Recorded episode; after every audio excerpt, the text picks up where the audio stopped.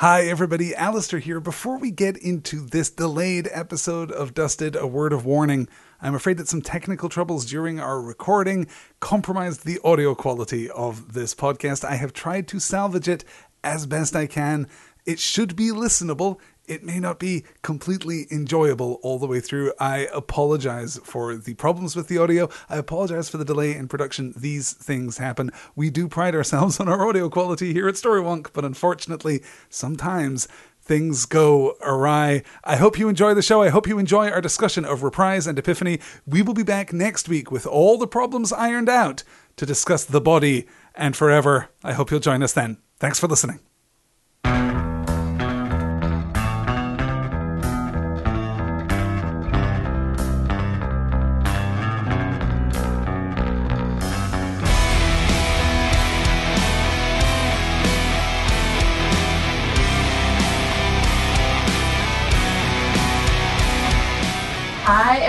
And welcome to the show. I'm Lani Diane Rich. I'm Alistair Stevens, and this is Dusted. Your this episode is so good. I think we should all give Lindsey a hand. Buffy the Vampire Slayer podcast.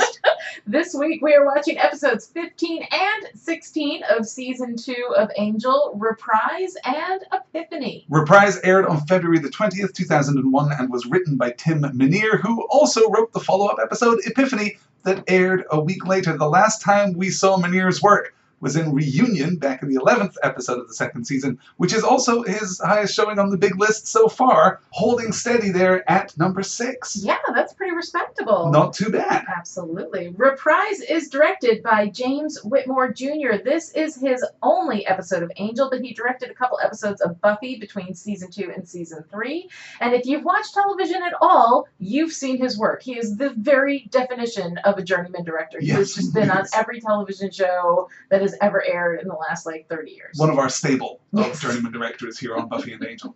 Absolutely. Epiphany is directed by Thomas J. Wright. This is the last of two episodes Wright will direct for Angel. The other was Blind Date, which stands at number five in the big list. I actually went back and watched a bit of Blind Date because I wanted to remember Lindsey's account of his childhood. yes. Since we get another version of that story here, I went back to Blind Date and watched it, and you can absolutely see the connection between the visual style of Blind Date and the visual style of Epiphany. Uh-huh. It's a visual style that is a little more cinematic, a little more crisp, certainly more ambitious, and it's a visual style that I think James Whitmore Jr. struggles to achieve. Mhm. I think that Reprise is, in almost every way, a much weaker episode than Epiphany. But what's good about Epiphany comes out of Reprise, Yeah, as is so often the case. it's so strange. We had originally planned on having these separate and Yes. doing them one week after the other. And then when I watched them, I was like, well, we only get half the story because what we've done is we've taken two stories that would have made two separate episodes perfectly fine, even with the link between like the, the fake out at the end of, Mm-hmm. The of fake- yes, which we'll surprise and get to. innocence cliffhanger. Yeah. and it could have been two separate episodes, but instead they took like those two episodes, just kind of sprinkled them over Yeah. two, rather than making it feel like It- it, was one story that that earned both episodes. Does that make sense? Yes, it's an 80 20 split. I mean, Yeah. it's 80% of the Angel Mhm. Despair storyline Yeah. in Reprise, and then it's 80% of the much more light-hearted Yes. storyline in Epiphany. hmm I think that that crossover does neither story any favors. Honestly, Mhm. I think they're weakened by being contrasted so forcibly. This would have worked much more effectively, much more powerfully, and in a much more consistent fashion Yeah. If they had been two episodes. But this was never going to be exactly the storyline that the producers Right. and writers at Angel wanted to Mhm. tell. This was a compromise. This was the last minute bailout on the Darla storyline. The Darla story was supposed to run all the way to the end of the season, and we'll never really know how it was supposed to end, but it wasn't working, and viewers weren't engaged by the Darla storyline. We've had some trouble being engaged by the Darla storyline, and honestly, I think we like Darla and her story more than most people do Yeah. but it's not working and it's taking a hell of a long time to not work. So this was the band-aid that was slapped on the season. We're going to close out the Darla storyline here. We're going to have a couple of episodes where we have a lighter tone and we, we pay attention to a couple of outstanding plot threads, but nothing mm-hmm. too major. And then we're going to launch into an entirely new arc for the end of the season. And it's that arc that I think is generally credited with saving Angel.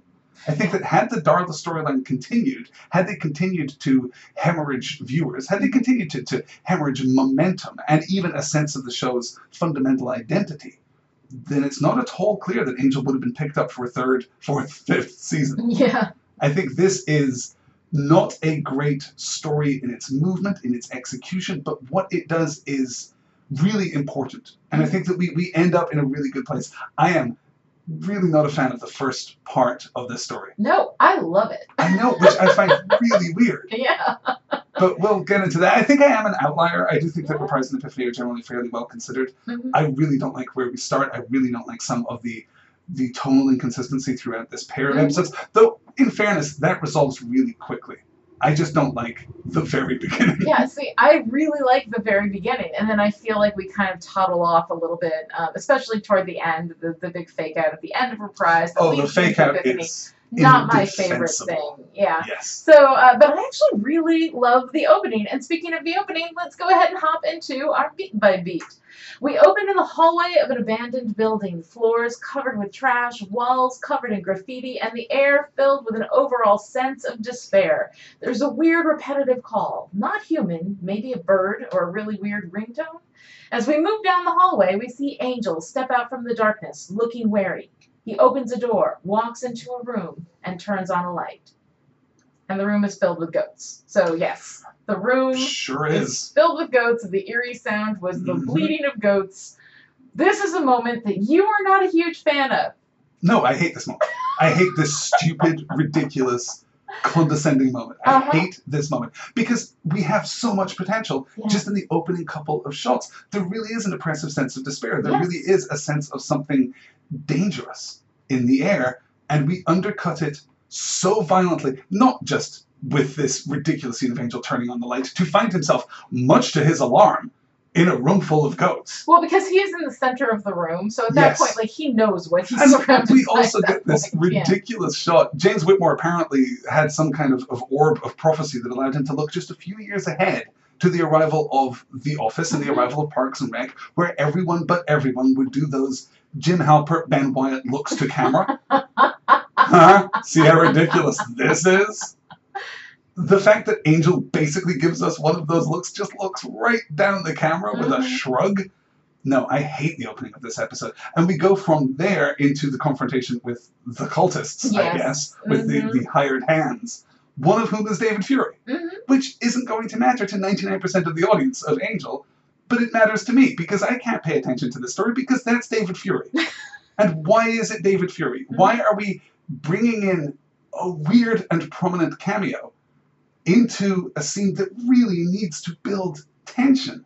Why Yeah, are we not sure undercutting ourselves here? prominent it is. The Uh, entire episode- know it's David The entire Fury. episode depends upon our sense of, of fear and brooding malevolence. Our understanding that the 75 year review is coming up, that this is something that we haven't dealt with before, that this is something that is incredibly dangerous, that, that dark things are stirring in the streets of Los Angeles. And this episode just can't help itself. Mhm. It just can't stop. And this, I think, is the weakness, the most common, most prominent weakness in Tim Minear's writing. I think Tim Minear is actually an excellent writer. Yeah. But when his writing is bad, it's bad in exactly this way. It's bad in exactly this overwritten, no idea is too stupid to include way. And there's so much potential here. There is the potential for a really solid foundation for this entire two episode arc, and we squander it. So, my frustration with this cold open. It does, I think, to a certain extent, contaminate my enjoyment of the first third of this episode. I'm going to mm-hmm. say it makes me so immediately frustrated that I really can't enjoy what's going on. Oh, it's a shame. I love this cold open. I think this cold open is awesome. I think the writing is tight. It's three minutes dead. We have a great inciting incident. Well, it would be a great inciting incident if there really was anything narratively to the 75 year. We kind of drop that without. Well, that's a really problem resolving later in the episode. later on. And it's not so much I get we, frustrated later on. yeah, it's not so much that we Yeah. drop that as we pivot away We from, it, pivot away from it. which is So- yes, it's a choice. It's not the strongest Mhm. narrative choice that you can make, but I don't think it's it's that bad. But this, I don't know, this clash of weird, overwritten comedy Mhm. this weird take on Angel. We're going to see funny, goofy, likable, socially awkward angel Mhm. in Epiphany. But he's not there yet. Why is he quipping with these guys? Why is he old angel again at the beginning of the episode that is going to lead to his darkest moment? There's no consistency here at all, and I mean at all, in the way that it's shot, in the way that it's lit, in the way that it's performed, in the way that it's written. There's just nothing. I, I really thoroughly hate this cold open. You know, I'm disappointed. I really like it. I think that it's very tight. I like my the hatred of it takes nothing away from your enjoyment. Exactly. I like that he steps in. I like the contrast of the dark despair, and then we move into this thing with goats, and everything just seems weird. I like the way he goes into this space with these guys, and then he, you know, he does overreact. He does go dark toward the end. Angel steps into the other room, finds these two guys, following a set of directions on how to conduct a sacrifice on a bleeding goat. But they can't find the ceremonial dagger, and that's because Angel has it. He shoves it into the wall, and in a reveal that shouldn't surprise anyone at this point, we find out that the building is owned by Wolfram and Hart, and that these two idiots are toast. Yeah, Angel- but luckily they can retire from serving Wolfram and Hart to go off and do their vaudeville act on the road. they're, they're a half step away from who's on first here. Oh, I don't know. I don't think it's quite that bad. Angel wants to know what they're worshiping. When the guys don't tell him, he vamps out and slams them both against the wall. They confess all, telling him that if they don't do the sacrifice by midnight, something very mean is going to get super pissed off. Angel sends them away and begins the very rewarding work of destroying everything, making the ritual impossible. I think this is a very strong cold open. I don't think that Angel is excessively quippy. I think that he is still dark. He slams, he vamps out, he slams these guys up He's- against the wall. He's, He's quippy, still obsessive with about Wolfram and Hart, but and he's then he quippy. completely destroys everything. That's not the angel that we've seen over the course of the last few episodes, and regardless of that, it's not the angel that we need to see in this episode. This entire episode is about his final descent into ultimate despair. We are never going to get this close to the bottom of the barrel again mm-hmm. with Angel. And we start off with goofiness, which isn't a problem as long as it's framed properly. We're going to move into a very goofy scene after the credits with the investigators. And yes, my dislike of this cold open contaminates my enjoyment of that scene too. Yeah. But if that was the cold open, it would be fine because we can go to the investigators for goofy comedy. Mhm. That's really been their function over the course of the last few episodes. That and emotional pathos, I guess. But Angel isn't in this space. So for me, it really doesn't work on any level, and I'm frustrated while I'm watching it. Oh, But I can yeah. see that, you know, the, the contrast and the juxtaposition works for you. Yeah, I like it. I think it's actually very strong. I think it's a strong movement into this this um, episode, into this space. I feel like there's confidence in the writing that I don't Oh. think we've seen. I categorically disagree. When Tim Minear is feeling confident, his writing is clean and it is spare. Contrast the writing in this cold open with, for example, the scene between Angel and Lorne Mhm. later in Caritas. That is written beautifully. The scenes with Lindsey and Darla later in this episode. Mhm. Well, this is the thing about this episode. The shit immediately is righted. yes. I think everything works pretty well from here on out. I don't see any confidence at all in this cold open. I do. I like it. um, at Investigators Inc., and we come back from the credits to find Gunn inspecting a little girl for a demonic third eye in the back of her head. So it's just another Tuesday for him. The girl's head is clear of everything that should not be there, and another happy customer is out the door without paying. The husband thinks it's a scam, and Cordy tries to argue, but Wesley is sanguine from his wheelchair. Some people will just never understand the real dangers of the Skilosh demons. And this, in its way, for me, is a much more effective introduction to the kind of conversation that we're going to be having throughout the episode. This final and irrevocable tension between the supernatural world and the mundane world. Mhm. Well, this is impossible, therefore it couldn't have happened, therefore we're not paying for it, is actually a really deft piece of, of rationalization. Yes. I don't like this as an introduction to the, or, or a renewal of the Skilosh demon plot Mhm. Because we're going to invoke the Skilosh demons later. They're going to be essential in Epiphany. And this is a weak place to start that story. Yeah, this feels like it belongs. Like this is where I would split. This doesn't belong in this episode. This belongs in the next episode. See, I would argue that this scene specifically, if you disassociate this scene from the Skilosh demon storyline that we're going to deal with for the rest of the, the, the rest of the story, this scene absolutely belongs in Reprise because this is about that conflict between the normal and the supernatural. Mhm. And I like it very much. I don't like it as a part of that ongoing Skilosh demon. Yeah, and the Skilosh demon being thing that we started yes. a couple of weeks ago. We've been kind of trailing You should this split the story in a much more purposeful way. Mhm. Reprise really should be about Angel's descent into darkness, with the twist at the end that this has actually restored him. I think probably the conversation with Darla after the surprise and innocence fake out that we get, that should be the final scene in Reprise. Mhm. And then Epiphany should be the Skilosh demon story. Yeah. It should be Angel trying to forge new connections with his team. It should be about him putting his epiphany Mhm. to use. Instead, we kind of have both sides of the story bleeding out, Yeah, and that I think lessens the impact of both. I think it absolutely does. Yeah. Yeah, Um, and I really would want that full impact of his um, of his realization of his understanding in this episode, so that we can move into the next episode. That this is about understanding, and the next episode is about repair. You know? Yeah, I think that's I think that's where I would draw the line too. That said, this isn't a bad scene by any measure. I think this is actually fairly well written, Mhm. is actually fairly confident. We get good versions of all of our investigators. Mhm. It works. At Wolfram and Hart, Lila's nervous about the 75 year review, which is apparently quite the deadly affair for anyone not performing up to par. Lindsey is calm. If they don't pass the review, they don't pass the review. Who needs a head anyway? Lila is worried about their last two mistakes, two cute little vamps who ate a handful of their colleagues, and that they might make them look bad in the review. She asks Lindsey if he's heard from them, and he says no. Lila is all whatever and runs off to get all of her evil ducks into a nice, even row of evil. Why did we make Lila and Lindsey joint heads of special operations if we're not going to do anything with that story at all? I don't know. I like Lila and Lindsey having to work together. I like them having to rely on each other. I liked it when it was them against all of Wolfram and Hart and they had to Yeah. bond together in order to do that. But we're not seeing that dynamic No, them. because that dynamic only works when they're involved in the same storyline and they are mm-hmm. of equal levels of competence. Why on earth would Lila believe Lindsey when he says that he hasn't heard from Darla? Yeah. Why on earth would anyone believe Lindsey? Why doesn't Lila have Lindsey tailed constantly by Wolfram and Hart security? Exactly. Yeah.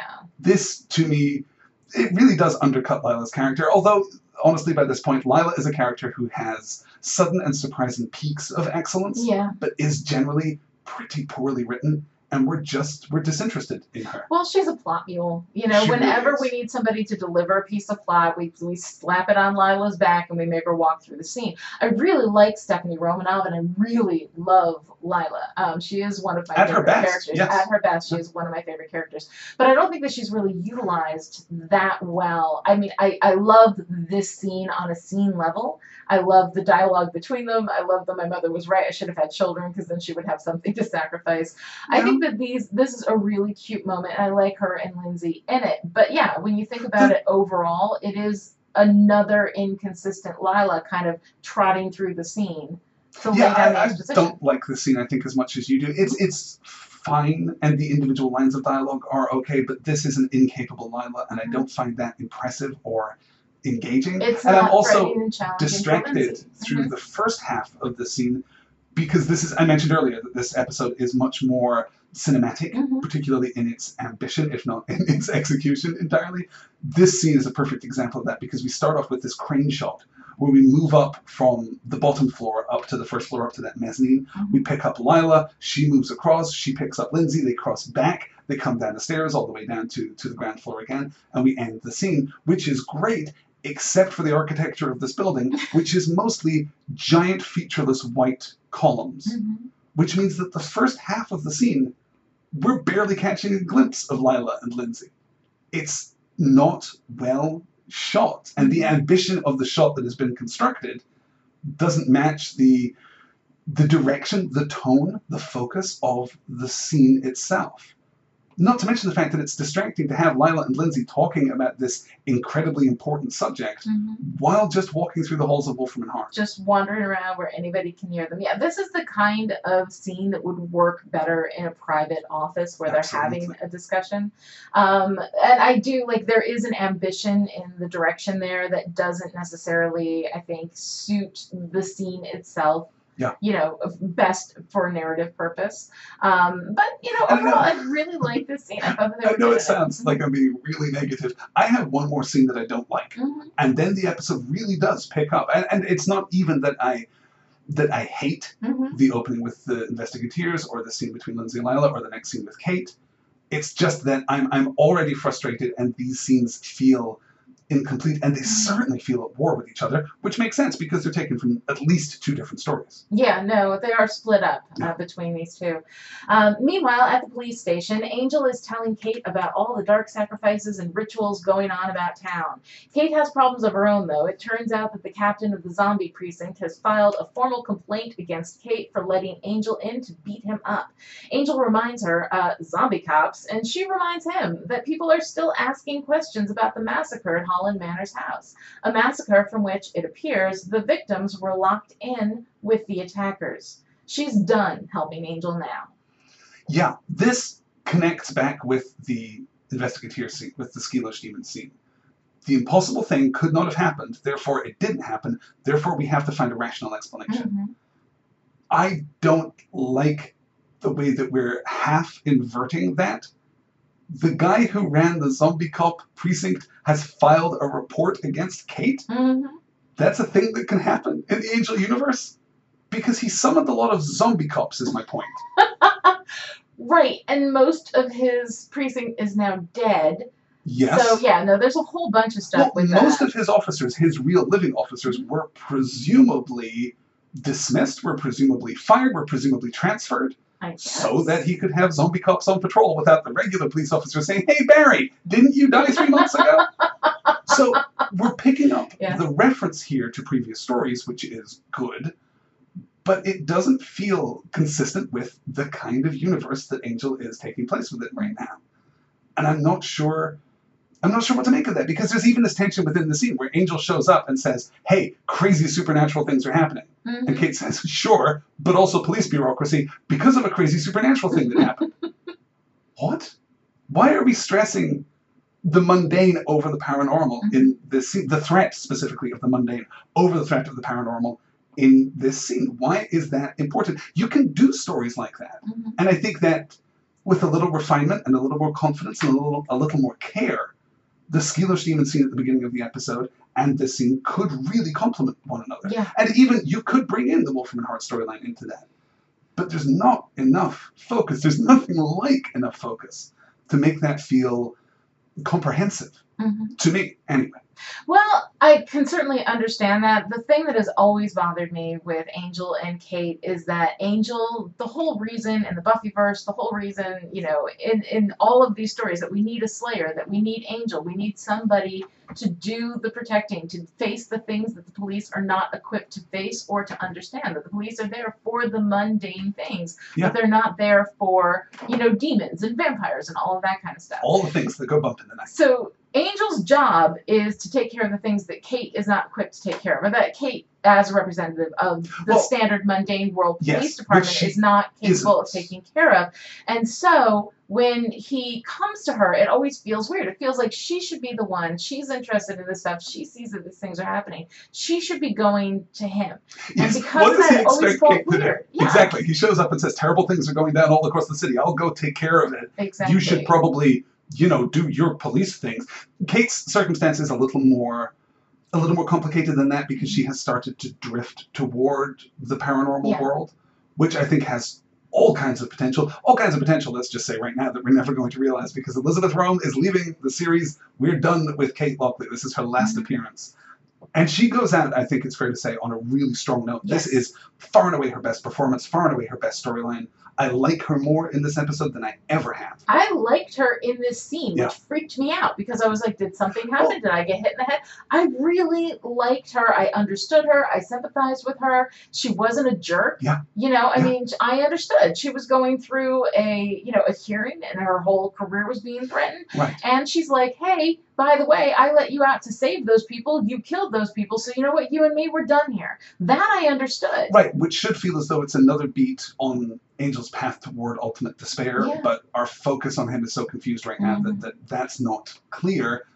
One of the great strengths of this episode, of these episodes, I guess, is that we are no longer investing in the future. Yeah. We are burning everything down. We showed up with a story to tell, and we are going to tell that story. hmm And that gives both parts of the story, I think, a real feeling of momentum. And that's a momentum that has been lacking throughout the season. Mm-hmm. Every time we've had a point of conflict, particularly between Angel and Darla, there's been a spark, and then they've gone back to their corners with a with a solemn "We shall meet again, but next time." There is no more next time. There is no more investment in the future here. We're finally telling the story that we showed up to tell, and that gives the episode a real feeling of energy. And I think that's true for Kate too. Mhm. We don't have to. We don't have to qualify what she says to Angel. We don't have to hedge it. We don't have to bring her around. We don't have to soften their relationship again. We can just really commit to this really quite dark story. So I don't like the the precise and explicit mechanics of how we get there, but the idea that Kate is on the ropes not specifically because of Angel, but because she has touched the supernatural Yeah. world and she is fundamentally ill-equipped to deal with that. Mhm. That's really powerful.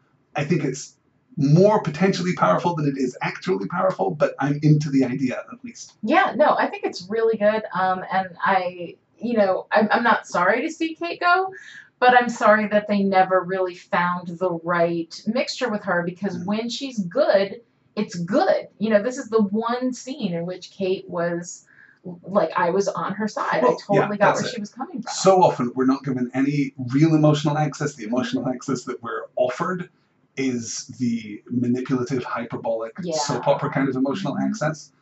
That has never worked for Kate. So between her lack of apparent and engaging vulnerability and her lack of direct motivation and goal, hmm she's just never worked. Yeah. Now she has those things. And she's And it's working. leaving. But With with one powerful exception later, I think they actually do a great job of of articulating what it is that Kate's going through in a way that they have never done before. Yeah. Lindsey steps into his apartment with a brown paper bag in his hand and apologizes to someone for not making it home for lunch. Turns out someone is our old friend Darla, who is weak and helpless on his couch.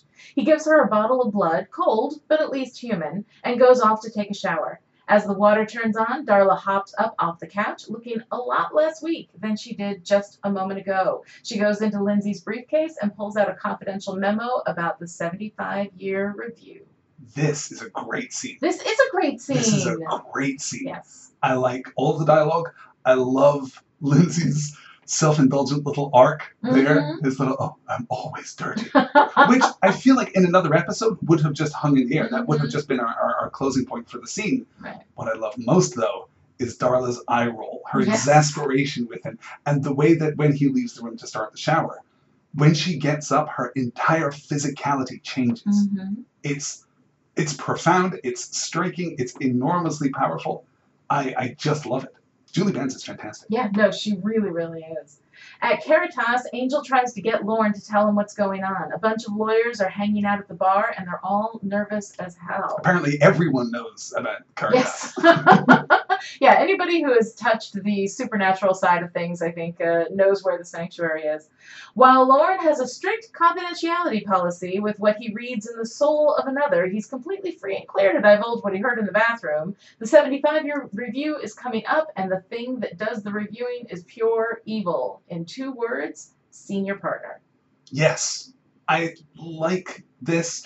Lorne is so great. Yeah. I mean, Andy Hallett is so, so good. Lorne is such an engaging and complex character. This is a completely perfunctory mm-hmm. exposition scene. Yes. We are just passing Angel the necessary information and we're doing it in the most straightforward and simple way possible. It is completely elevated by Lorne. It is. Mhm. I like it a great deal. I'm not terribly happy with, you know, with Caritas just being the after work hangout. For all of For these lawyers. Everyone who works at Wolfram and Hart. yeah. I like to think that Lorne has some standards, Right. but here we are. Again, this feels as though we're saying something about the intersection of the mundane world and the paranormal world in Los Angeles, Right. but we're not really. We're Yeah, we not never quite get leaning on- there. Even the idea that Lorne won't tell you what he intuited Mhm. from the soul of another, but he will tell you what he overheard in the bathroom. That's a perfect example of that hard contrast between the mundane and the supernatural. Yeah, absolutely. But it doesn't feel as though It's it's really building on anything that we've seen in previous scenes. It doesn't feel deliberate. I get the sense that there is a, a, a genuine affection for that kind of contrast. I mean, even if we go back to the goats in the beginning, right? You know, I mean, there's this deep despair, and he's going through, and, and it's a bunch of goats. Like, there's that contrast. I think that Tim Minear is really, really fond of in his writing, and I like it quite a bit. But it does feel like we're we're hitting this same kind of thematic contrast over and over and over again, but we're not really going anywhere with it. Yeah, we're aiming at the same target, Mhm. but we're not always hitting, and we're not always, you know, using the same weapon to strike at the target in the first place. Lorne doesn't have much more for Angel that we didn't already get from Lila and Lindsey's exposition scene earlier, but he does have three helpful tidbits the Band of Blackmail, Home Office, and the fact that the lawyers at Wolfram and Hart really want to see Angel dead. At the Hyperion, Angel rummages through all of his stuff, but he can't find anything in that place anymore. So he goes to Investigators Inc., where he busts through the door, duster jacket flying in his wake without so much as a hello or I'm sorry I fired you all. He goes to get a book off the shelf, and when Cordy grabs it back, he threatens her. Wesley stands up from his wheelchair and tells Cordy to give him the book and for Angel to leave. Cordy rants for a bit and then finally notices that Wesley's bleeding from his gunshot wound and calls for an ambulance. I like the scene a great deal. It is perhaps a little overplayed that Mhm. Cordelia has to give us the exposition about Angel's curse Yeah. again, Mhm. just in case that is significant later in the episode. I like the scene very much. Charisma Carpenter hasn't really been given a lot to do over the course of the last few episodes, but she brings it throughout this two-part Oh story. god, and the betrayal Yes. when when Angel It's so threatens powerful. her. But uh, this is my point. Mhm. This is the angel that we're dealing with now. yes. This Mhm. isn't the angel that we've seen previously in this episode. I mean, okay, he has a close relationship with Lorne, so Mhm. I can buy that scene. But this isn't the angel who showed up with Kate just Yeah. five minutes ago, and this certainly isn't the angel who was bantering with David Fury in the cold open. Mhm. This is the angel that we need for the rest of the story to work, for the rest of the story to make sense. Right. But we should have opened here. I mean, this actually wouldn't have been a bad. We should have had Dark Angel call-out. all the way through. Yeah. hmm I can definitely see the argument for that. And I like the connection between Cordelia and Wesley. And I like you can feel the absence of Gunn. yeah. Gunn has become such a mediating presence hmm and such such a welcome presence that you can feel how acutely Wesley in particular feels his absence. Oh, absolutely. We'll circle back around to that in We due course. certainly will. At Kate's hearing, the committee decides that she's traumatized by her father's death, and thus the best thing to do is fire her. They demand her badge and gun, and then one of them says he's glad her father isn't around to see this. She doesn't immediately throw herself at him and try to kill him while crying about her daddy issues, so this is definitely a different Kate. And You I think I kind of like her. I, I like her too. She's better here than she's Yes. been before. She's mm-hmm. certainly possessed of a little more capability, a little more confidence, a little more agency. These are all good and vital things. I think this might be my problem with the Kate storyline, is that she has been contaminated by touching the paranormal world, and yet it's the mundane world that breaks her down. Yeah. And I'm just not sure that the show understands that. That the show is confident enough in what it's doing to Kate Yeah. that she's fought vampires, she's fought demons, she's seen the darkness at the heart of the world, Mhm. and yet it's bureaucracy that destroys her. And tying it back to her father with this ham fisted line about, "I- I'm glad your father didn't live to see this. Yeah. Firstly, you know, screw you. No human being would say that to another human being. Especially after you've just fired Right. somebody, why do you need to turn them Why, why would you? On top of which, from the point of view of the writers, like the daddy issues are not helping this character. No, the daddy issues are killing this character, which is what makes it all the more painful when she returns home. And you guys, you had it. You had it in the palm of your hand. And then you blew it all up. We'll get we'll to that, get to I that suppose, because we we're get about to hit one of my favorite things in this oh entire story. Oh my god, I know. At a bookshop we have seen before, an elderly man watches television. Then Angel steps in asking if he is Denver. Turns out this is our youthful bookshop owner from Are You Now or Have You Ever Been? And he is very excited to see Angel again. He identifies the senior partner as a Kleynach demon, really nasty thing, who uses a ring called the Band of Blackmail to travel between dimensions. Angel wants to use it to travel as well and destroy all the senior partners, which Denver thinks is a pretty good idea, especially since he let the Thesulac demon kill all those people at the Hyperion in 52, but you know what? Bygones. Unfortunately, in order to kill the Kleynach demon and get the band, you need a glove, and Denver just happens to have it. Unfortunately, right as he's about to give it to Angel, Darla shish kebabs them both on a sword and walks off with the glove while throwing away a line that the ring isn't about vengeance, it's about power. I don't know what that has to do with anything, but you know, okay, she walks away and Angel de shish kebabs himself from Denver's body. He does, yes. I don't get that closing line either. Mm-hmm. Feels like that might have been a remnant of an earlier version of the story. Because it isn't about vengeance, it's about power. And you know, that's great, but nobody was talking about Nobody vengeance. talked about I mean, vengeance. I guess, I guess his obsession with Wolfram Hart is kind of about vengeance. Okay, but if you're going to do that, you need to articulate that in the scene because otherwise Darla sounds crazy. Right. This is this is just fantastic. Mhm. Bringing Denver back is Oh, so I smart. love Is so Denver powerful. 50 years later. Love that yeah. performance. Love this entire set. Love the exposition because I love the character work that Yeah. underpins it. And we're drawing explicit connection between this angel on the brink of despair and darkness and the angel from 1952 who was removed from the world, apart from the world, and who let terrible things happen.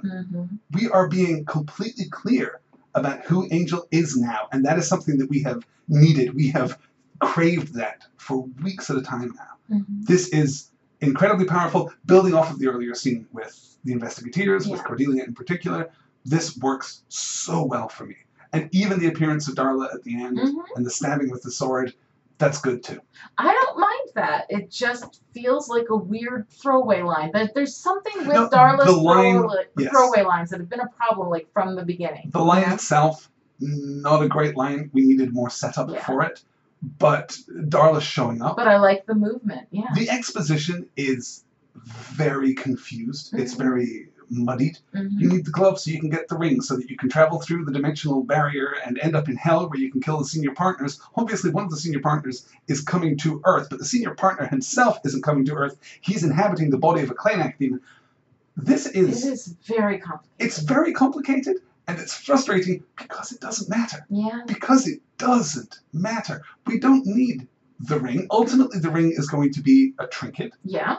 Mhm. And the whole story with the senior partners coming to Earth is never going to be fully realized. No, we never really go anywhere with that.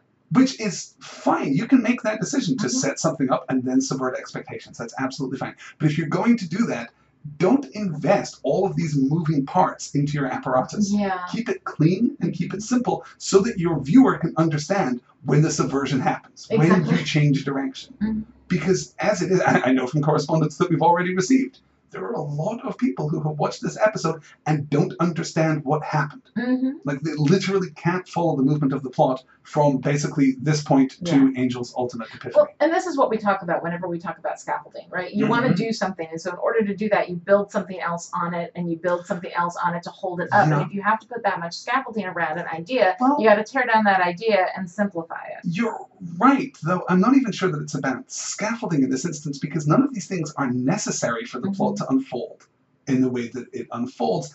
I mentioned earlier, it feels as though there wasn't a single idea that was deemed too bad or too stupid or too incompatible to include in this script.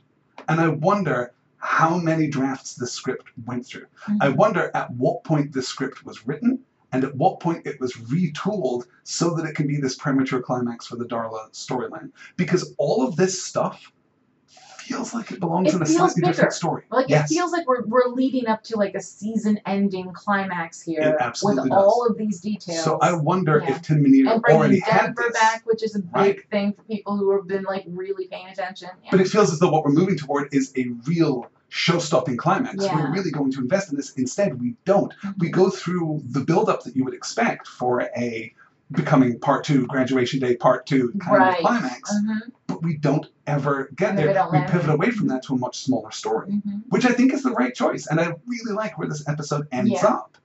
But all of this investment of time and of detail Mhm. is a little frustrating. This is, though, for me, probably the most powerful exploration of Angel's current circumstance that we're Mhm. going to get. Right. I love this scene. It is absolutely incompatible with the Angel from the beginning of the episode, but that's fine. We've now patched that up. Mhm. We've now picked up our momentum. and we're telling the story. Yes, we are. At Wesley's apartment, Virginia is worried about how dangerous Wesley's work is. Creepy crawlies and monsters are one thing, but guns? he says that the gun was fired by a zombie, if that helps. She curls up next to him and talks about the values of an ordinary life, and everyone hears the death knells of the relationship. And this is the most I've liked Virginia. Yeah, no, well, we don't care about Virginia at all. She's barely been a Yeah. character, but Mhm. you're right, she's great here, and this is what I was talking about earlier. When Tim Minear is confident, Mhm. when Tim Minear knows what he's doing, when Tim Minear is assured, he writes this spare, clean, muscular dialogue. Mhm. This to me is, is a great example of Tim Minear at his best. I don't Wesley. care Yeah. about Virginia. I barely care about Wesley's romantic life. And yet, this scene isn't just strong, it isn't just engaging, it doesn't just do what it sets out to do, but it represents these much broader issues. Yeah. I love the idea that, well, demons, sure, but guns? hmm That's an idea that strikes to the very heart of what the angel universe is. And we get it from Virginia hmm this is the proof to me.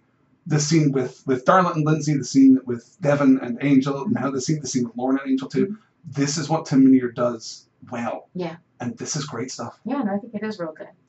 In her apartment, Kate gets drunk and cries and knocks all of her cop awards to the floor. And that sound you can hear is me banging my head on the desk. We were so close. She comes in, she yes, perches on the edge of her counter there, which is Mhm. weird, but we don't want to take the time to build out an entire living room for Kate, so we won't. Mhm. That's fine. She perches there, she pours herself a drink. Elisabeth Röhm is doing the best acting hmm that we've seen from her in this show to date. She tears the trophies down off the shelves. That's great. And then it's a picture of her goddamn father. her father. Yeah. I don't care. I Mhm. don't care. That is a poisoned well. Yeah, no, it really, really is. And the thing that you need to do is pull Kate as far away from her daddy issues as you possibly can. And yet, there we are Right. And this going isn't back to this isn't just because Kate's father is terrible and that relationship is terrible and I Mhm. don't care. It's that he's dead. hmm bringing out the importance of Kate's role, emphasizing that importance to her, how much being a cop is a fundamental part of her identity, and how lost she would be without it, Right. that is current and present and active and important. Undercutting that by reminding us all that she's a daddy's girl, hmm that all that she's ever wanted was his approval. and making everything Oh, about Kate about her father. Yeah. Like, you know, it doesn't matter. I love that she's invested in the work. I like when Kate is, you know, really dedicated to doing the job that she needs to do. I mean, I like that part of Kate. And then we always bring her back to this very brittle, very cheap vulnerability that doesn't fly, that doesn't sell. We Right. don't believe it, we don't buy it. And when she's all upset over her daddy, we roll our eyes. We're it's just tired it's of it. not strong in the 1st Mhm. place, and we have absolutely torn that relationship apart since it was introduced, in fact. Yeah, no, it has been a disaster Yeah. from the beginning. So Referencing Yeah. sense and sensitivity at this point, not a strong play, TV show. not, a strong, Not a strong play.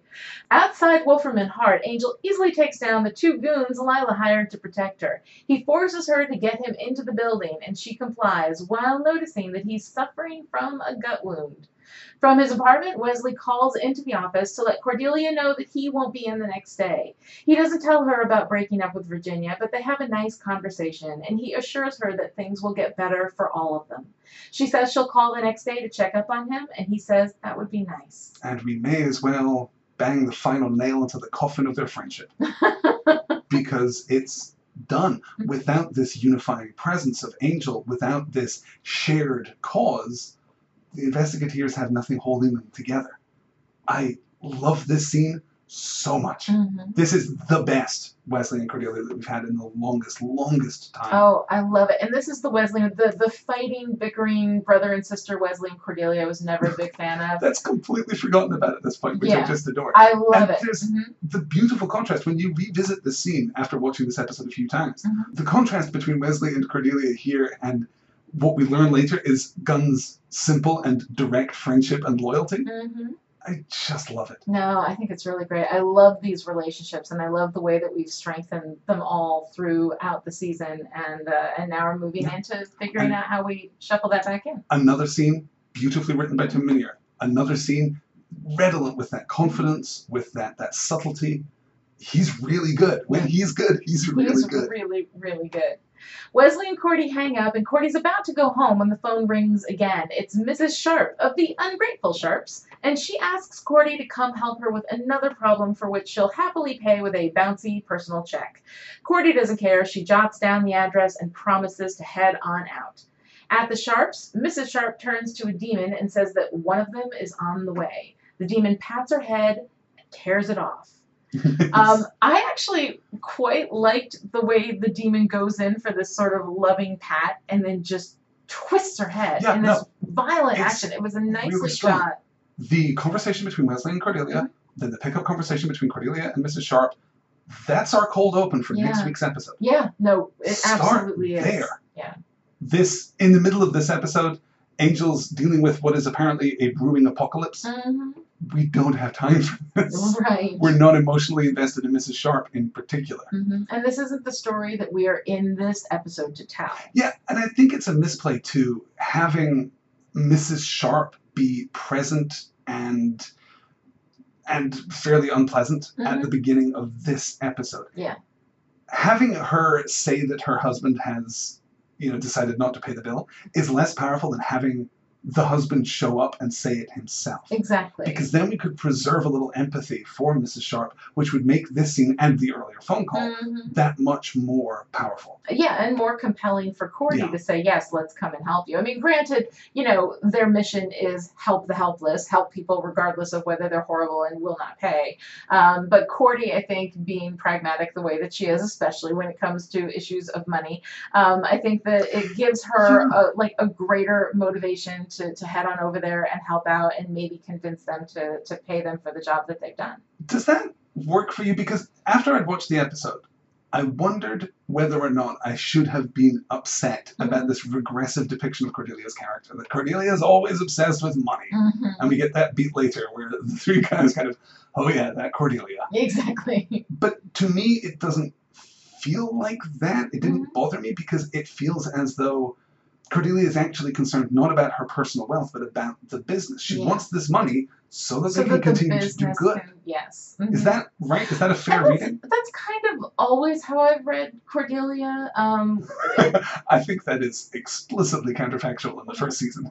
oh, well, no, I mean, I think that generally her thing has been about, at first it was, let's get paid so that I can get paid so that I can do the things that I want to do. Mhm. Since she picked up the vision, since she sort of picked up on the mission, um, it's been about, we need this so that we continue doing the work that we need to do and having the money that, that allows them to do that is really, really important to her and always has been. I mm-hmm. think now it is even more important that it is about a way to support the mission rather than to support, you know, a shoe addiction or whatever it is that they're going to give her.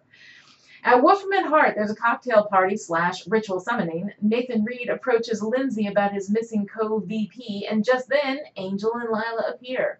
Lilah elbows Angel in the gut and runs, and Lindsey chases after Angel, who manages to get in the crowd, pull a brunette wig off of Darla, and throw holy water in her face. Darla vamps out and a fight ensues, only she's wearing the deadly glove, so she's got a bit of an advantage.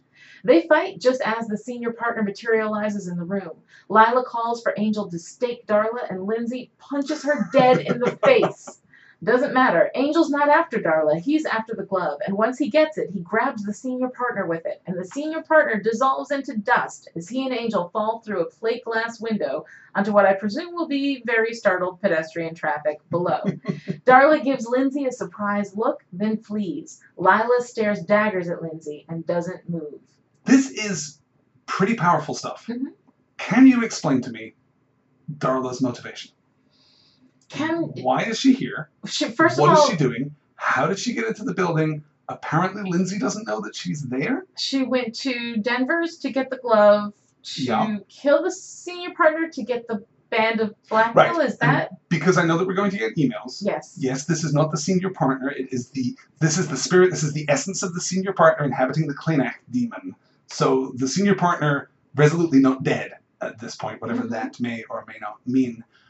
I don't know what Darla's game plan is here. It certainly seems that she wants to use the glove, kill the demon, get the ring, Step three profit? dimensions. Sure. I guess. Something Darla, like as we know, has clear and well articulated goals. Right. That's always been the case. Yeah, it, it, I didn't understand exactly why she was at Denver's, why she. Again, relic of an older story. Yeah. I would put money on it at Mhm. this point. Yeah, It works well enough in the moment, and the effect of Angel getting the glove, hmm choking the demon, bursting through the glass, falling to the street, that's really powerful stuff. Mhm. I, I like the scene. It works well.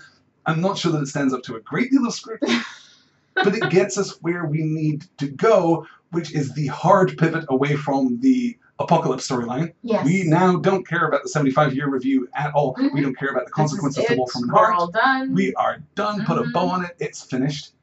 Now we pivot into the Angel Despair storyline. yes. And we do that with the help of Holland Manners. I know, it's kind of fun. Angel lands on the sidewalk, and the only thing left of the Kleynach demon is the glove and the ring. Angel puts on the ring and commands it to take him to the home office. Behind him, an elevator door dings and opens. Inside the elevator, Holland Manners gives Angel a slow clap and congratulates him. Angel is a little confused because of how Holland Manners is supposed to be dead and everything, but Holland says that his contract with Wolfram and Hart extends beyond death, and that explains everything. He invites Angel into the elevator, and Angel steps in. Holland tells Angel that the trip is one way and it's a long ride. He hits a button simply labeled down, and the elevator descends. As elevator music plays, Holland opines on the futility of trying to prevent evil. You stop one apocalypse, another one's just going to show up a few minutes later. Angel tells him that they're not going to win, and Holland laughs. They never had any intention of doing anything so prosaic as winning. Angel asks him why they fight then, and Holland says, That's the question you should be asking yourself.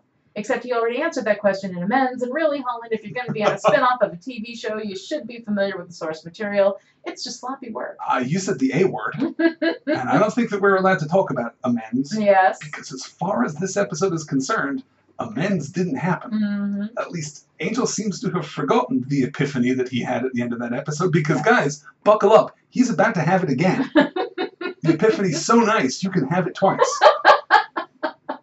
what, and this is a very important question, what is happening here?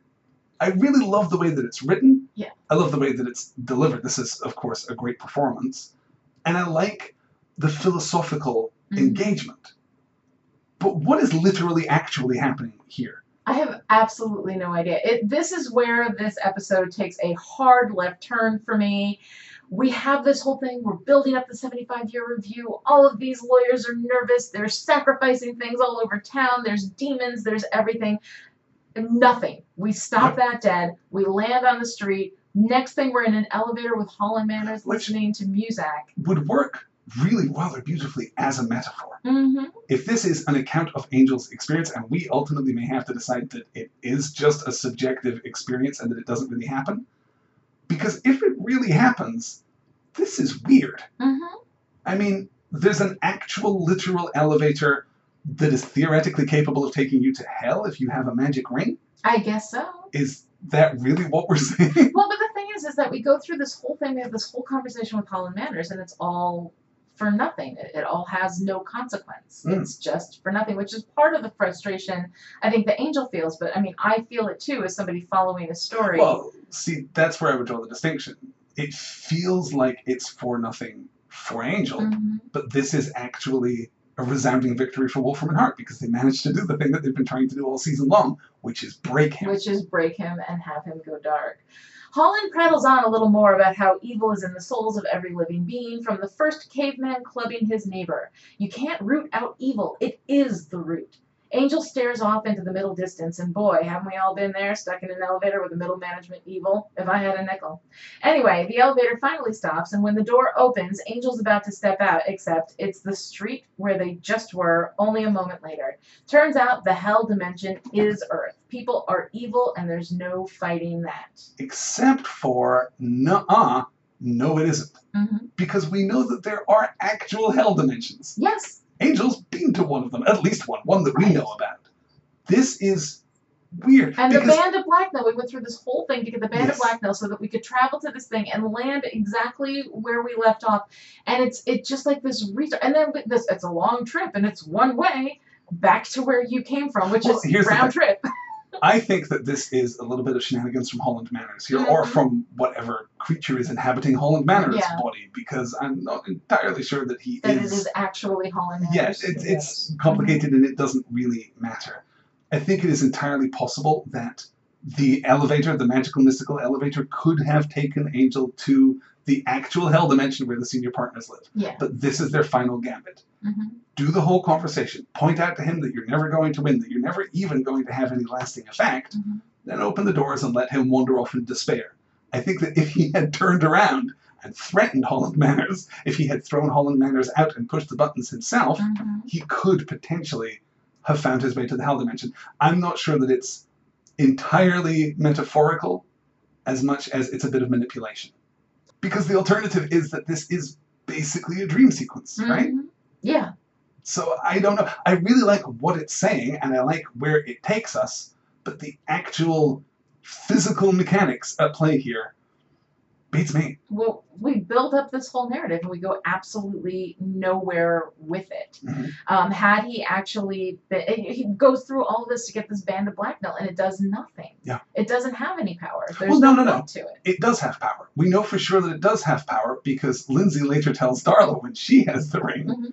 That they disempowered it using a ritual at Wolfram and Hart. That's not the kind of thing that you actually have to depict, of course. We can definitely toss that off with a line of exposition. Right. But apparently the ring does in fact have some kind of mystical power. I, I just don't know what it actually We haven't is. seen any evidence of that. So yeah, I don't because know. within the space of this episode, the mystical ring basically functions like peyote. hmm Yeah. You know, Angel just has Gives a vision quest. vision quest, right? In a montage of depression, we see Angel walking the streets of Los Angeles, witnessing bad people behaving badly. Wouldn't you love to recut that and just include like some terrible but completely mundane things? yes. This guy's just talking loudly on his cell phone. He's the worst, the root of all human evil. Kate reaches into her medicine cabinet and pulls out prescription bottle. Wesley lies on his couch, clutching a pillow because he's just been dumped. And Cordy gathers her things to leave the office. Yep, Wesley sure has been dumped. That's the I mean, dumped pillow. Also, there's the separating gut wound that yes, he has. there is that. But yes, it's, it's the emotional pain that's really afflicting him. I think I think the big moment we're supposed to be experiencing with Wesley is that that kind of you know gaping maw of loneliness. Angel returns to the Hyperion just as the answering machine with Cordy's voice on it picks up. It's Kate leaving a drunken suicide voicemail. Angel turns the machine off and goes upstairs. In his apartment, Darla steps out of the shadows and he offers her the ring, dropping it to the ground. She goes for it and he grabs her and throws her against the wall and kisses her. She pushes him away, telling him not to play games. He says he's not playing. He just wants to feel something besides the cold. They lie back on the desk and make out for a bit, and then he throws her through the French doors into his bedroom. She wants to know what he's doing, and he says it doesn't matter. None of it matters. They fall back on the bed and have sex.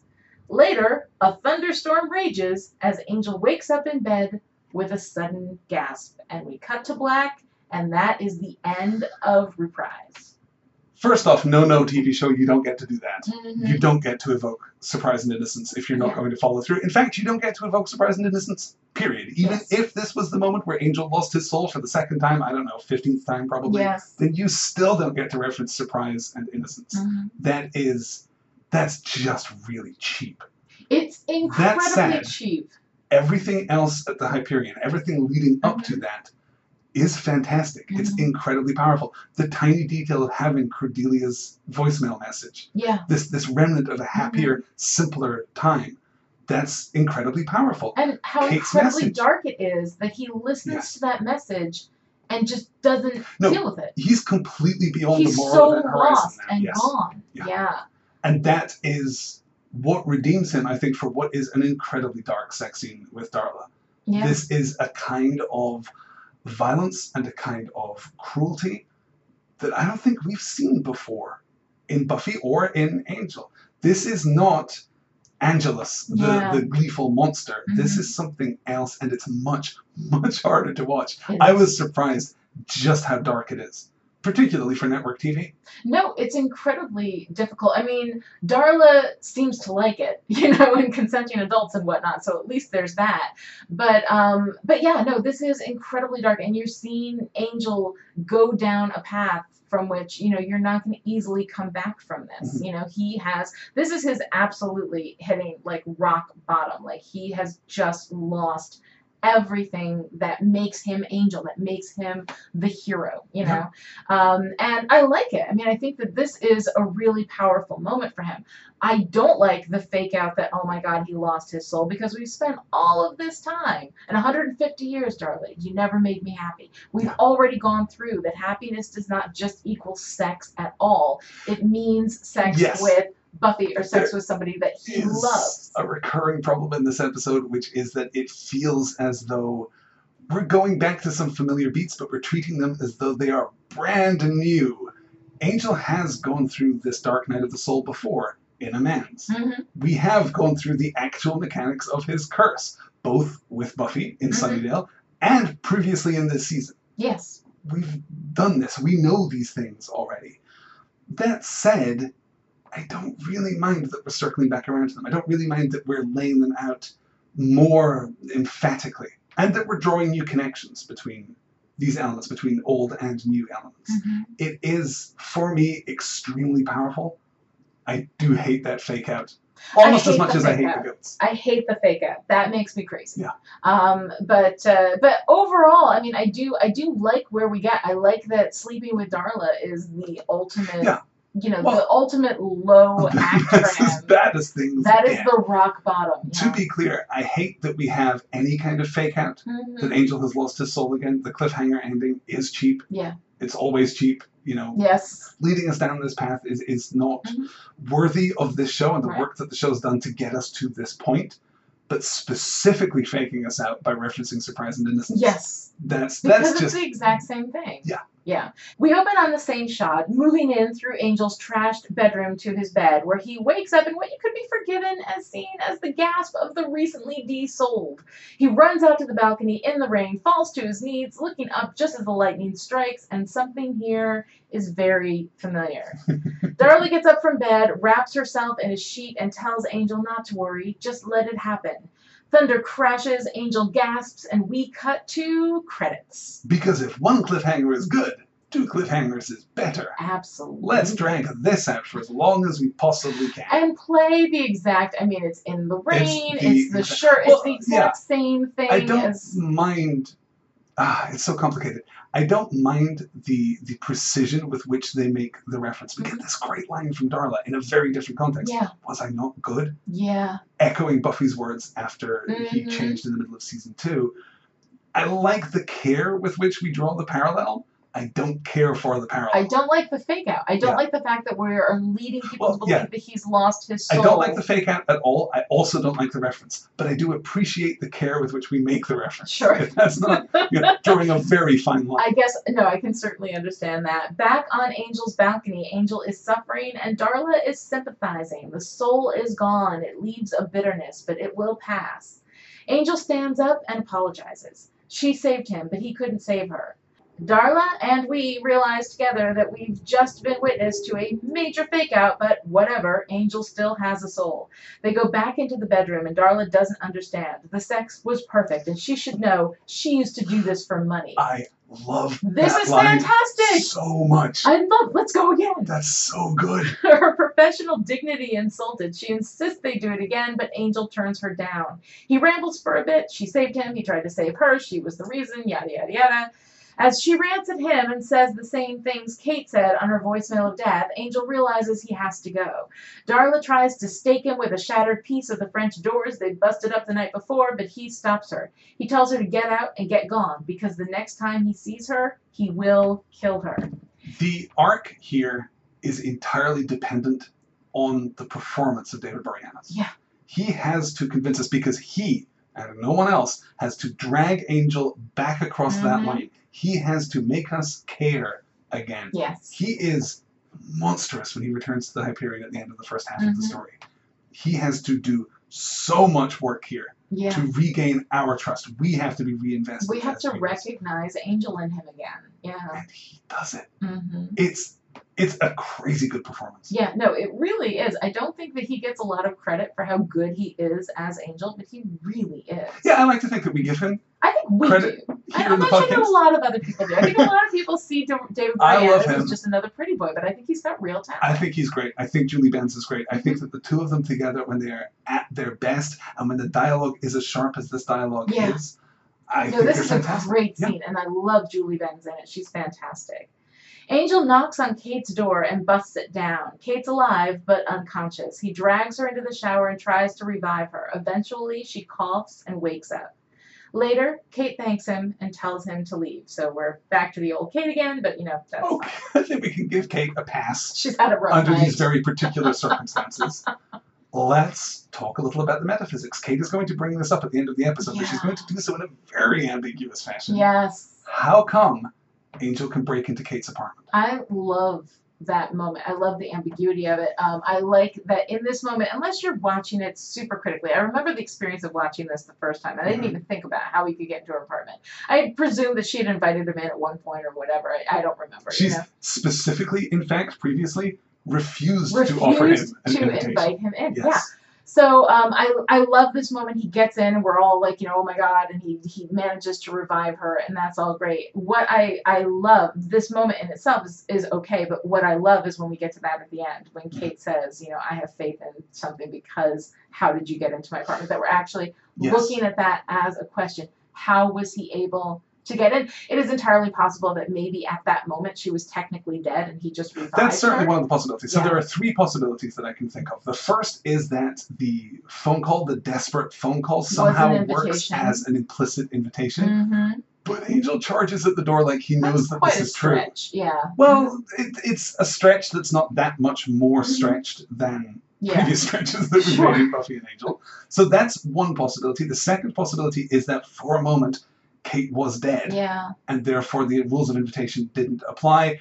That doesn't seem to be true because all he does is drag her into the shower. All he does is run cold water And over her, as we will know- not wake up most dead people. Right, Yeah. and Angel can't give CPR can't. because he doesn't have breath, Right. though vampires evidently and manifestly do have breath, but there Because could be some smoke, but right, you know, whatever. there could be some magical component there sure, we don't know. Sure. There could be Mhm. something going on. Mhm. The third option is that something intervenes. Yeah. That the powers that be, or some other force in the universe, bends the rules. hmm I'm reminded of a really interesting discussion that came out of SDCC this year, where Joss Whedon was asked about the power of crosses Yeah. and the power that they have over vampires. How come a cross can burn a vampire? How come a cross can repel a vampire? And he said at SDCC this year, it is entirely psychological. hmm There's no magic happening there.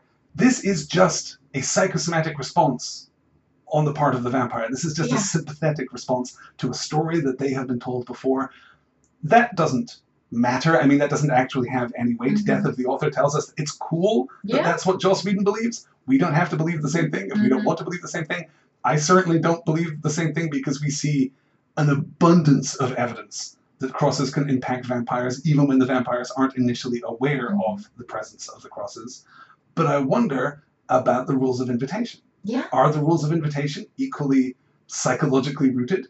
If a vampire just believes that they have been invited, hmm can they still enter the apartment?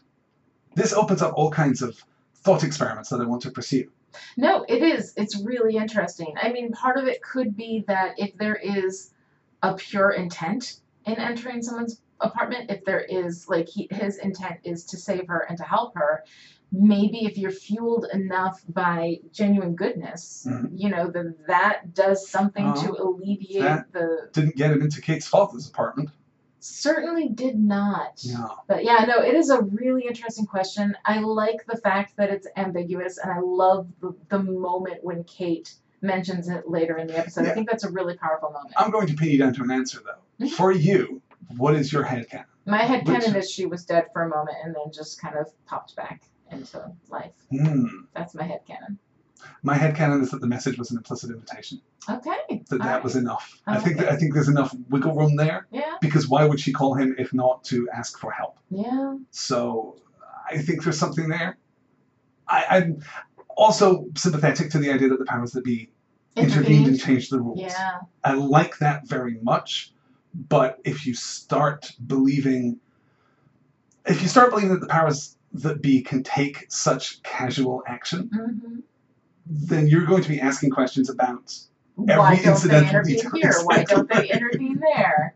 We have Yeah. a dragon and an apocalypse. and Why I are they not also in this feel scene? I Yeah. also feel as though it undercuts it undercuts the actual thematic and philosophical thrust of this episode, which is we fight because we fight. This Right. is this existentialist argument. Mhm. We do what we do because we decide what has meaning, because we decide what is good Mhm. and important and valuable. We decide what is virtuous, and we take the action that seems right to us. And that in itself gives the world meaning, makes Yeah. the fight matter. If the powers that be can casually intervene and can decide, no, you know what, this one, that's okay. This one will give you a pass. Yeah. That takes something away from from that existentialist argument.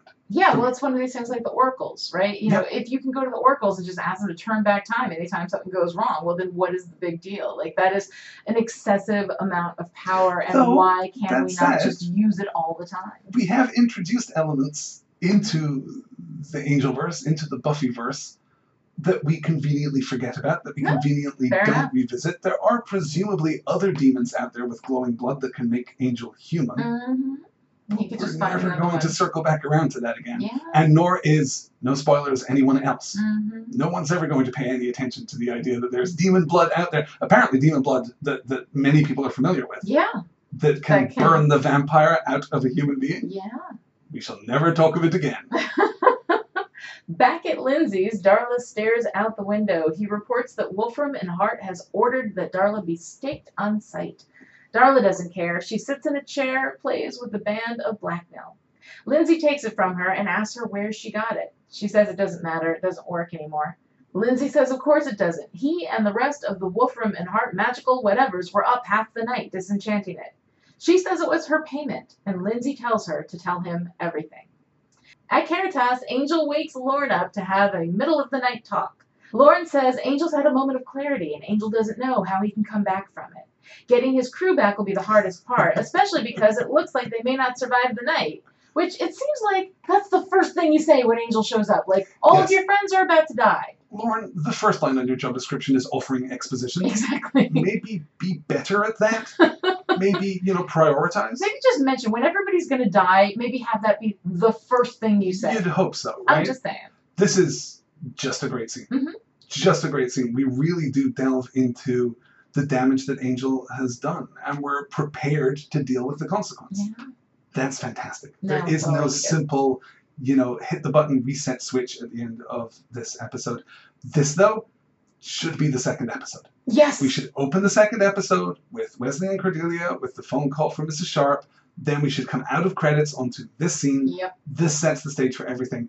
Obviously, Lindsey is going to have a role to play in the second Mhm. half of the story, though. Well, not if I was editing the script. I'll put it that way. God, I love Lindsey in this one.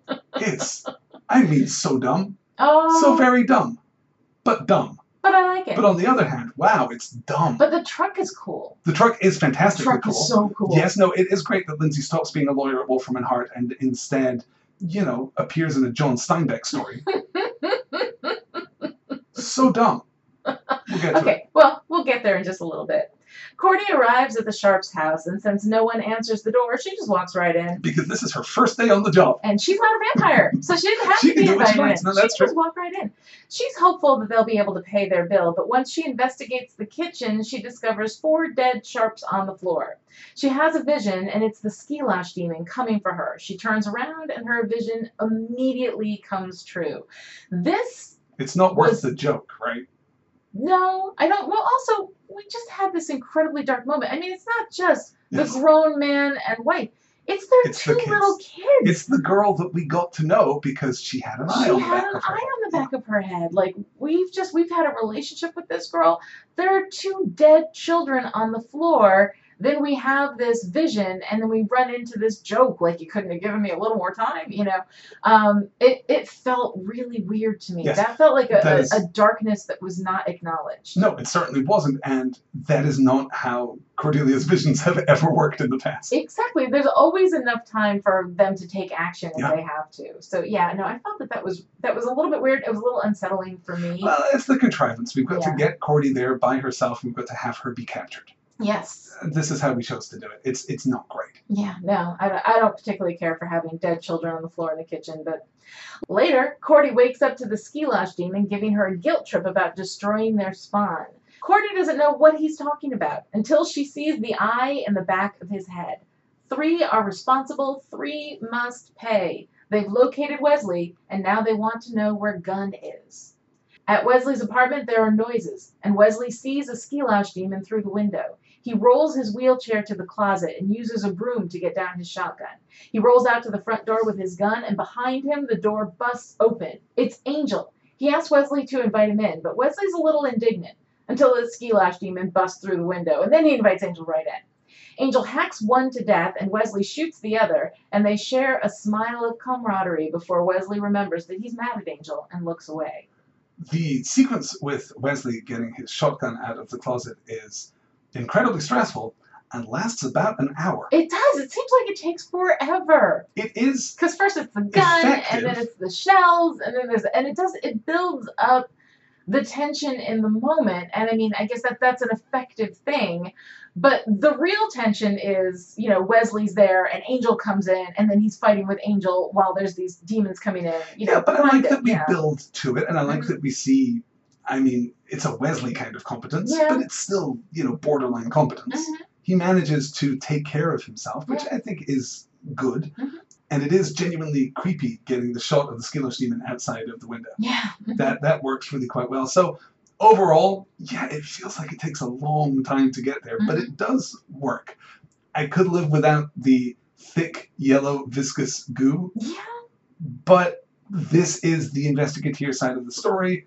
We're, we're making the tone a little lighter. This is why we would benefit, or this is one of the reasons we would benefit from having a sharper delineation between the two halves of the Yeah. story. Absolutely. Because this is about Angel redeeming himself with the investigators. Right. Angel just had angry sex with Darla Right. and then visited Lorne in the middle of the night, and now he's shown up at Wesley's. The timeline, by the way, Yeah. fascinating.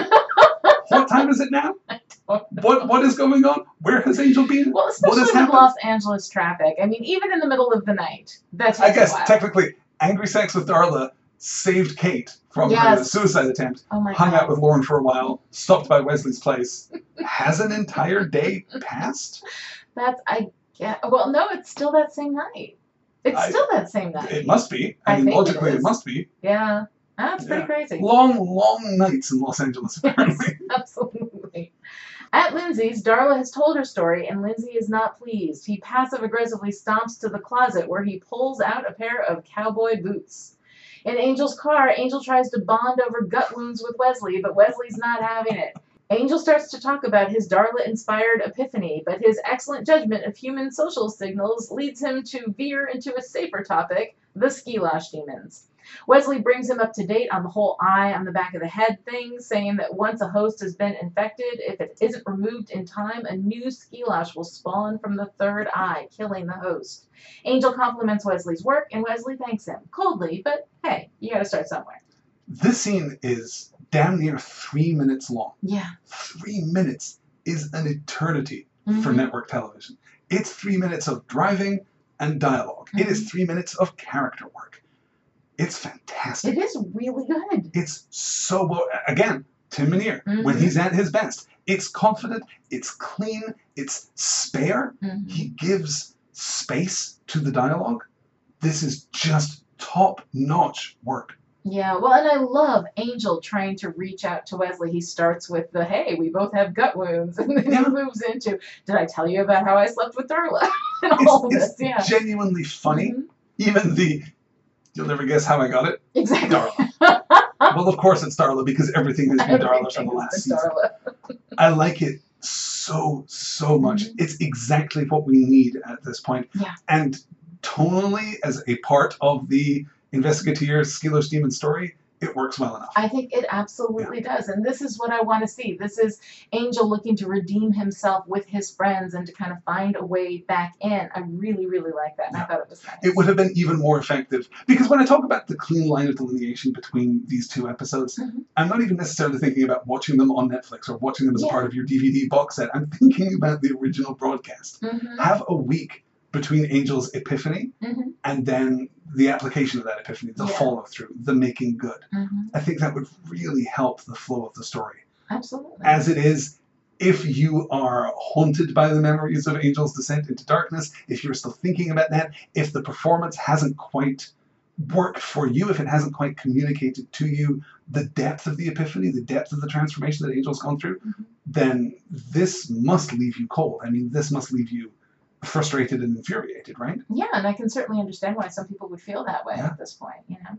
Back at the Sharps, the Skilosh psychically know that two of their guys have been taken out, and now more must rise. Cordy's about to be infected with more demon spawn. At Investigators Inc., Wesley waits while Angel checks the place out. Cordy's not there, and they're worried. Wesley notices a truck passing by repeatedly outside, but when Angel makes a dismissive remark about Cordy, Wesley defends her, shaming Angel. Angel could turn away from the visions. Cordy doesn't have that luxury. Just as Angel's properly taken down, they hear something. They turn off the lights and wait, but it's Gunn, who isn't too happy to see Angel. Gunn and Wesley bond. Oh, Come on, English, you know you're my man. Oh my god, the handshake thing. Oh, I so love- good. I love this relationship. I love too the earlier beat with with Angel being critical of Cordelia. Yes. I I love it, it's presented with sufficient subtlety that you can Mhm. completely buy. This is just Angel trying to bond. Yes. This is just Angel trying to be funny, Mm-hmm. and it's misjudged rather than cruel or misinformed. Exactly. It's it's just great. No, it's a really All of this character work wonderful so good. I love it. Wesley informs Gunn that Angel had an epiphany, although that's not the most important thing. He was attacked by Skilosh demons, and he's figured out that they're coming for retribution for getting rid of Stephanie Sharp's third eye. Now Cordy's missing, and the guys need to find her. They check her message pad and find the Sharp's address written down. That's a great line too. It's a great yes. Check her Mhm. pad. I was just there. That's, there's no need for that. But this is what I'm talking about. Mhm. When Tim Minear is at the top of his game, it's it's that clean, It is. it's that It's confident. And I know that I, I've made that point now like seven times. Mhm. but I really do want to emphasize the contrast between this very capable writing Mhm. and some of the stuff that, that is less secure, that is less confident. That, that's trying maybe a little bit too hard. Just much, much too Yeah. hard. Yeah. At the Sharps, Cordy comes to on the floor. She's got a third eye in the back of her head, and that is not good. it takes us a little while to get there, though, doesn't it? It certainly it does. I like it well enough, and the practical effect is really striking. Yes, you know when she's talking to the guy and she's like, "Why can I see you?" And you know, of course, the whole thing. Yeah. Yeah. I think I like the opening of that scene when she's talking to him. She's clearly addressing Yeah. him, even though she's looking directly into the camera. Yeah. That works well enough that I don't think you need the additional beat of exposition. Right. Besides which, we know where this is going. Mhm. We laid this out three or four times now, Right. but it works. It's okay. No, it's good. In Angel's car, Gunn isn't terribly impressed with Angel's epiphany. Before he can get to having his own epiphany, though, a Skilosh demon jumps on the car. They stop and the demon falls off, but then others step out of the shadows. It's an ambush. Angel grabs an axe, gets out of the car, and tells Gunn and Wesley to get to Cordelia. He'll hold off the demons. Cordy is what matters. Gunn and Wesley drive off as Angel faces down the horde of Skilosh. But just as they're about to attack, they suddenly run out of the way. Angel turns and is hit by Lindsey driving a pickup truck. You know, it's great to see the investigators back together again. It's great to see the team operate. It's great to see us revisiting beats from Happy Anniversary, where we suddenly strike a demon and stop the car and we have to get out to fight. I this is shenanigans. This is this is this is some poor plotting happening here. There wasn't another way of isolating Angel so that he could have the run in with Lindsey. Yeah. Instead, we have to effectively fake a demon attack. Mhm. The demons will then run off because these demons, as we know, they really hate to fight. Well, they've served their narrative purpose, so then they're just gonna It's take off. so cheap. I like the way that we've been building up to Mhm. Lindsey's truck. Yes. Lindsey's truck, brackets, featuring Lindsey. I like the way that we've been building up to it. Angel was uncomfortable. He thought that they were being followed. Wesley saw it out of the window. That's all good stuff. The truck itself is great.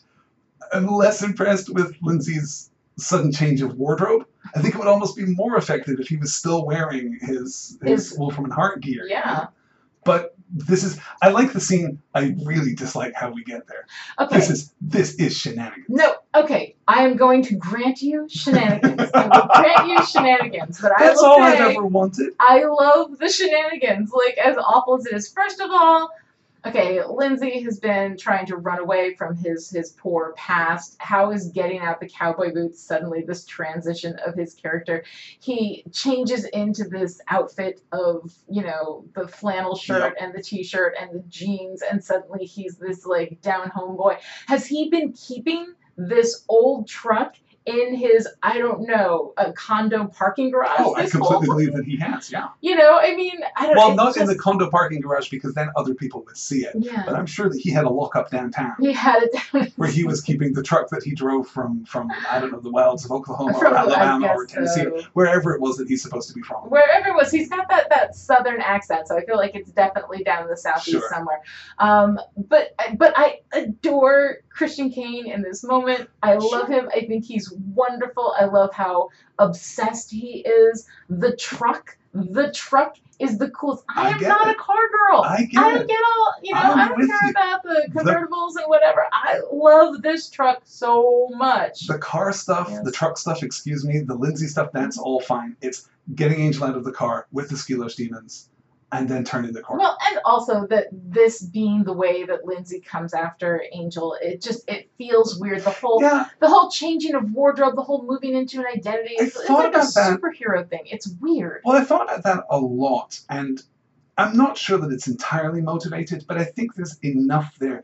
We can speculate that this is like a pretty significant psychological break. Yeah. And the part of the story that's missing is the consequence of the 75 year review. Mm-hmm. We don't know what went down in Wolfram and Hart. Right. We know that they conducted this ritual to, Mhm. to disenchant the Ring of Blacknil, but we don't know what else No, happened. had Lindsey lost his job, Wolfram and Hart was coming after him. Everything that he built up was gone. Darla had slept with angels. Can we you know? speculate that that's exactly what's happened? Can we speculate based on this episode that Lindsey has lost his job? Does it make more sense if Lindsey has been fired. But it seems to me that when you get fired from Wolfram and Hart, you get killed, right? Well, possibly. Isn't that how most people get fired? Literally, like with a gun. Well, we don't so- know how many people We saw Lee employed. Mercer. Yeah. I, I don't think that you quit Wolfram and Hart, I don't think that you get Well, fired okay, and get a severance package. If Lindsey feels that things are going south, then perhaps he's right. He's- Perhaps he's rejecting. Right, but we don't see any element No, of that. All it don't. is is that Darla has slept with yes. Angel, and that suddenly sends him off Well, no. into this freak out. Except I, I think there's a thread there that you can follow if you choose to. It, it's really not articulated. I think you have to headcanon But that if you in want order to see- to well- work, you know? He's clearly obsessed with Darla. He's been in love with Darla for the longest time. Mhm. And if he's now seeing Darla as the reason that his career with Wolfram and Hart has ended or is, you know. But the whole plan with Darla was always to get her to sleep with Angel so that Angel would go bad. I Well, okay, that but was. not under these circumstances. Darla has long, the Project Darla has long since yeah, come to no, end. fair enough. And she's supposed to be staked on site. so, As we yeah. know from the Mhm. beginning of the episode with uh, Lilah's conversation with Mhm. Lindsey, they're still wanted. They're still out there. This has really hurt his personal standing with the Mhm. company. So if he has sacrificed his career for Darla, only to learn that Darla has had sex with Angel, I could see that. In which case, I like that. I don't think that we get enough clarity No, on that I don't think we to motivate this. But I love this. It's not in the episode, It's but there's enough motivating. space that you I- can okay. I think that there is space that you can speculate. But yeah, we don't have any clarity on that. And I don't even care because I just, I love this truck. I love Lindsey completely losing it. It is really, really fun to watch. So I'm enjoying those, those sequences a lot. At the Sharps, Gunn and Wesley watch through the window and see Cordy's third eye. There are a bunch of demons. They don't have much time, and there's no way Wesley and Gunn can take them all on. They need Angel. Which is too bad because Angel is currently being repeatedly run over by Lindsey's truck. Yeah, it's all fun and games. This is a great investigative plot. Let's not think about the body of the dead kid in the kitchen. Yeah. Let's not think about No, this. we're, we're not thinking about that right now. that is, we're just letting that go. Gunn wants to know why they're waiting for Angel, but then Wesley tries to stand, and they're both reminded why they're waiting for Angel. Back in the street, Lindsey stops the truck and gets out a sledgehammer from the bag. He hits Angel repeatedly, insisting that Angel tell him everything he did with Darla.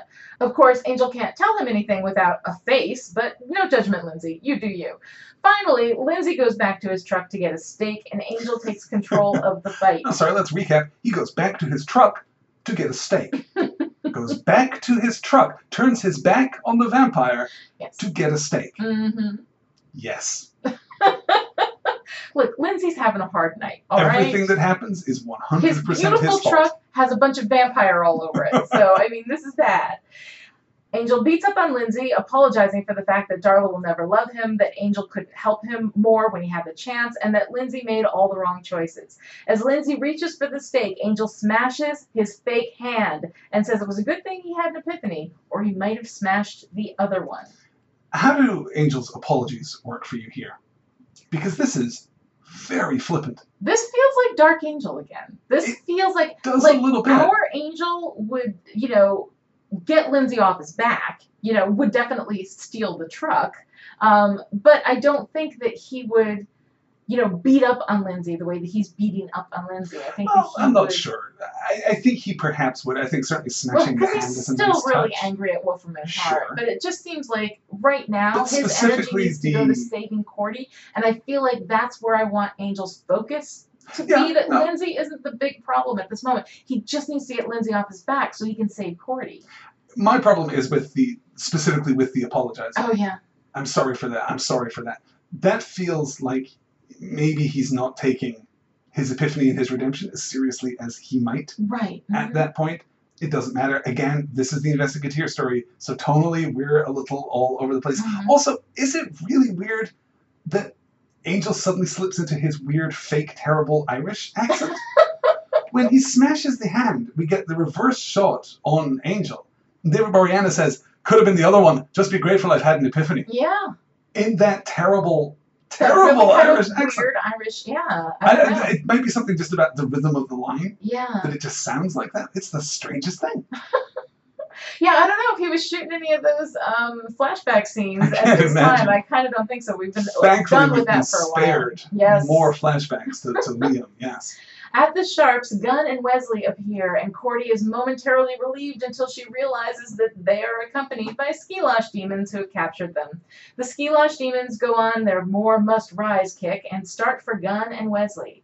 Then Angel smashes through the house with Lindsey's truck, taking out one of the Skilosh. The other demons converge on the truck, and Angel goes to town on them with Lindsey's sledgehammer. Gunn and Wesley break free from the ties around their wrists, and Wesley conducts the deoculation ritual on Cordelia. Oh, oh yes, he does. Yeah, he sure does solve that problem by pouring powder into her eye. Well, into her third eye. Into I'm sorry, is it an eye? It's a, Right, and, and, and the powder. Is that powder still? all right. Does everybody know about your eye thing? Have we discussed I that on think this we've discussed it on a podcast? few podcasts. Maybe that was the Scott and the Cincinnati. I don't know. Alistair, if I am taking, I wear contact lenses, and if at night I'm taking out my contact lenses and I forget to shut the bathroom door, he's so Yes. horrified. You're right. It is the this eye thing is weird and unusual problem I have where the insertion of things into people's eyes is problematic for me. Okay, you have a very specific eye thing. This that is is. the worst thing I have ever seen. It is a terrible sequence. I would live with a third eye. What's that you say? A demon is going to emerge from my skull three days hence? That's fine. Three days is all I need to make good. powder in my eye. I, I can, I can, you know, clear up my outstanding business in three days. That's fine. Record a final episode of each of our podcasts. Just, just go. That, powder in my eye. I'm fine. Thanks. You are so lucky you have perfect vision. I just have to say. I don't, but I will wear glasses before I wear contact lenses. Let me tell you. With the Skilosh dispatched, Angel rushes to Cordy's side. He asks if Cordy's okay, and she says no. He really hurt her feelings. Wes and Gunn help her away as Angel walks on.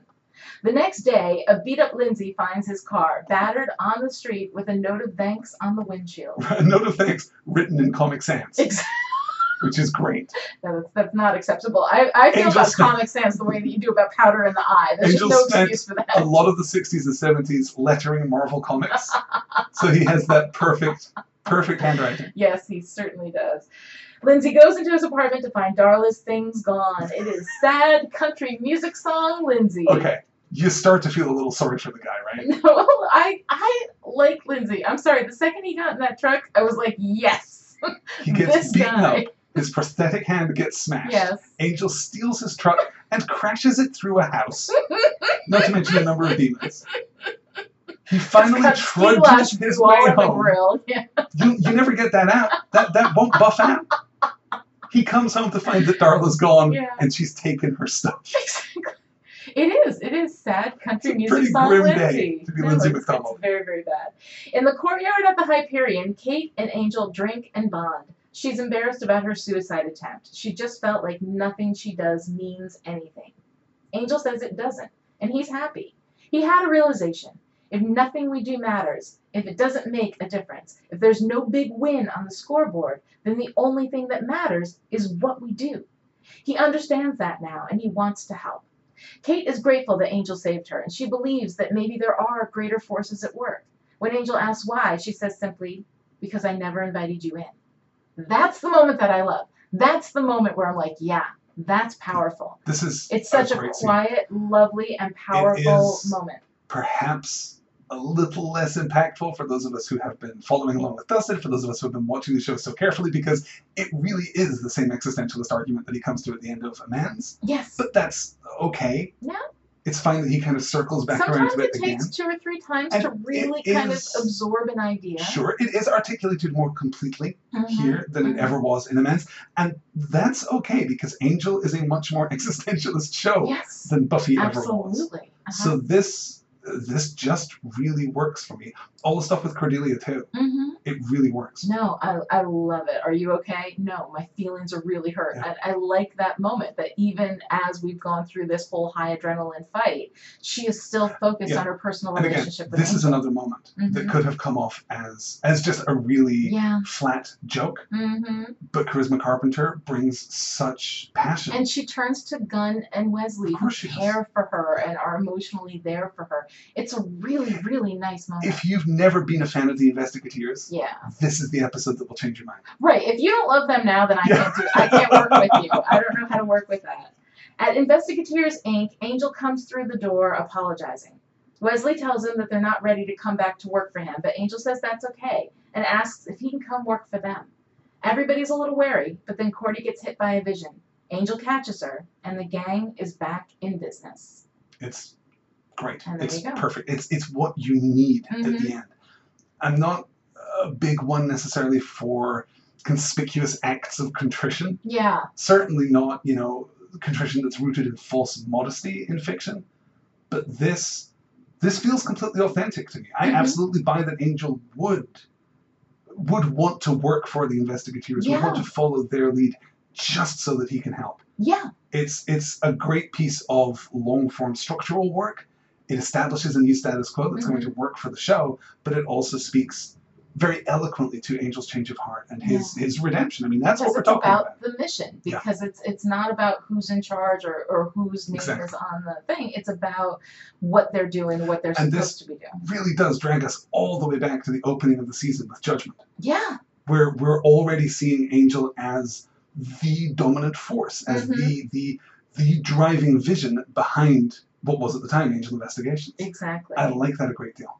no i like it a lot i love i love so much in these two episodes there's so much strength in these two episodes and it really does feel like we're we're kind of getting a hold on I guess what it feels like to me is that we're, we're sort of resetting. We are restating, you know, Oh. the mission. We as emphatically as we ever have in Buffy the Vampire Slayer, like in Angel, end. in any TV show. Exactly. It feels like the end of a season, like we've finished Yeah. up what we're doing. We've restated what we are doing, why we are doing it. We've had the game changer inserted. Now Angel's on the bottom of the rung, and we're moving forward with all of them working together. So there's so much about these two episodes that I really, Right. really like. There are some rough spots, you know, well, it's more, absolutely. it's more than a few rough spots, I think. There's a fair amount of structural work within these episodes that's just outright bad. These are Mhm. not the strongest choices Yeah. that you could possibly have made. I really like where we end up. And I Mhm. like the bulk of the storytelling. yeah. But there are a lot of problems. We have to acknowledge the fake out. We have to Mhm. acknowledge the fake out twist away from the 75 year review Yes. into Mhm. Angel's personal story of despair. Mhm. We have to acknowledge the fake out with the surprise and innocence loss of Angel's soul. Yes. We have to acknowledge Which the is just shameless. the show doesn't give us a final beat with Darla, hmm which is incomprehensible when you look back at the shape of the entire season. Right. Darla has been the second build character Mhm. in this story so far, and we finally just abandon her. Mhm. And no spoilers, if you know anything at all about Angel, you know that Darla will return eventually. But right now, But this story with Darla, this whole thing, that's it. she's that's just shuffled off. and it is yeah, it's really anticlimactic. She's actually wildly no pun intended. she's she's incidental to most of this two-part story. Yes. hmm which is a problem, though when you acknowledge that the Darla stuff wasn't the strongest stuff that Angel's ever done, maybe that makes sense. But I think there's a difference between realizing that the Darla storyline isn't working and thinking that Darla isn't working. hmm Darla has worked, for me at least, more often than not. Yeah. I think she's generally been rather good, and I think that Julie Benz is terrific in that role. So switching out Darla, driving her into despair, and then switching our focus to Lindsey Yeah. Feels a little bit. There's something there that really bothers me. There's something there that, that Lindsey's hurt feelings are more important than Darla's, you know, genuine sense of betrayal. What Mhm. Darla has gone through is so much harder, so much more important than what Lindsey has gone through.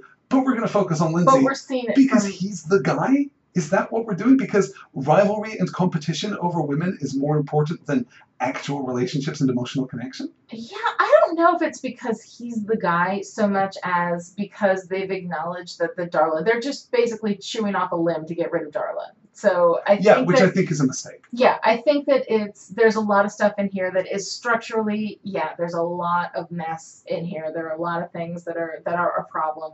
Um, overall, there's tons of stuff that I love, Yeah. despite the fact that maybe it isn't the best of those No. choices, but they do a lot of good things. Up until we problems. dropped the 75 year review like all of that stuff is I, we've got this whole 75 year review we go down into this elevator that all feels like a big flip off it's like hey we're building up this whole thing but we're not actually going to pay it off Yeah.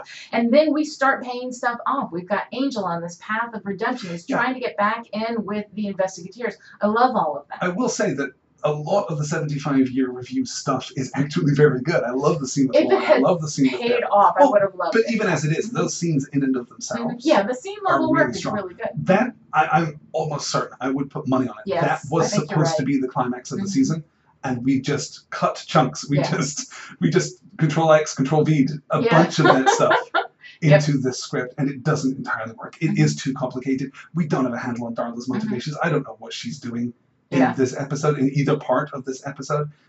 That's a shame because she has been just so important.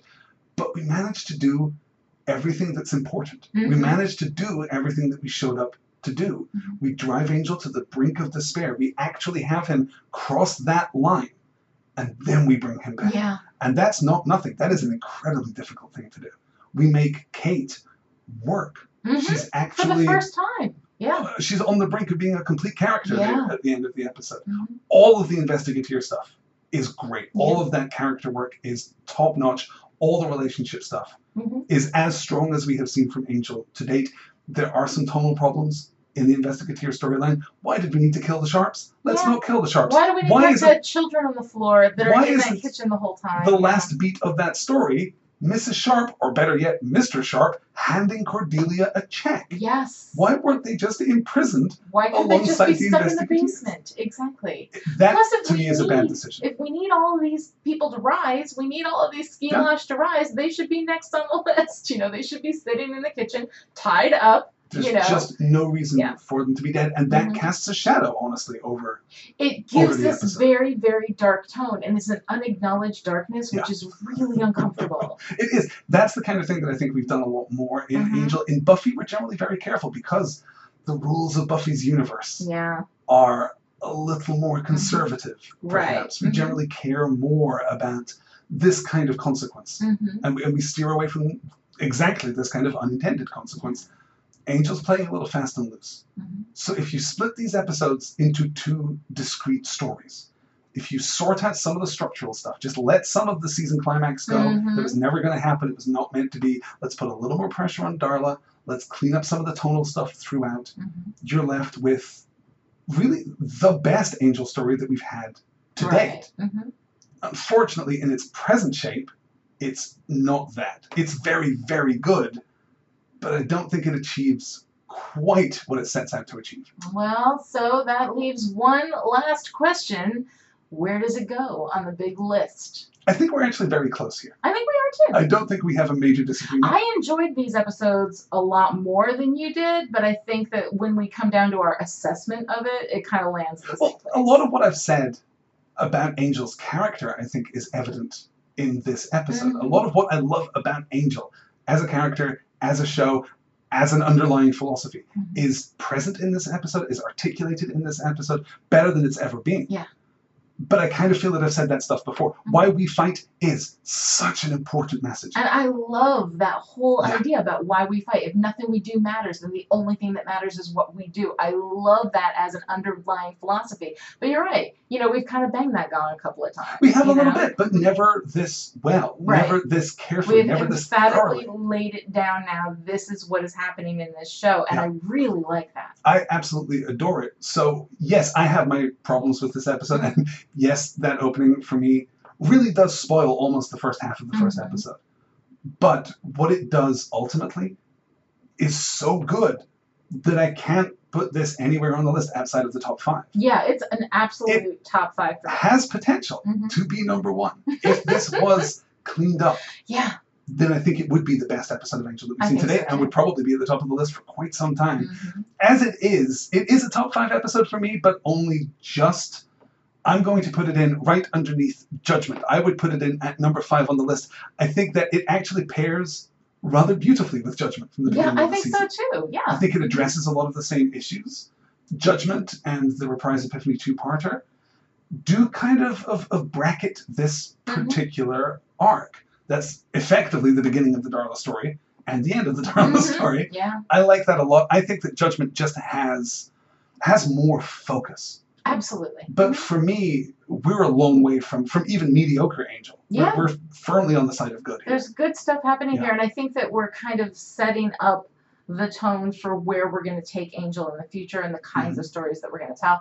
Originally, I had it above Judgment at number four, but can I, see that. honestly, I honestly think you're right, though. I think that it, it's interesting. There's a very narrow band there. yeah, It's definitely not as good as I Will Remember You, which is at Yeah. number three. It's definitely better than Blind Date, which is at number five. right. So there are only two places. So you're kind of like go. shifting it in that space. But I think that you're right. I think that Judgment had more focus. It knew what it was doing. It did that thing and it did it really well. I really like the kinds of things that we're seeing in this episode, but there's a lot of, of kind of mess around it. And there are things that are just where we're kind of missing the mark a little bit. If we were allowed to consider the impact of this episode, Mm-hmm.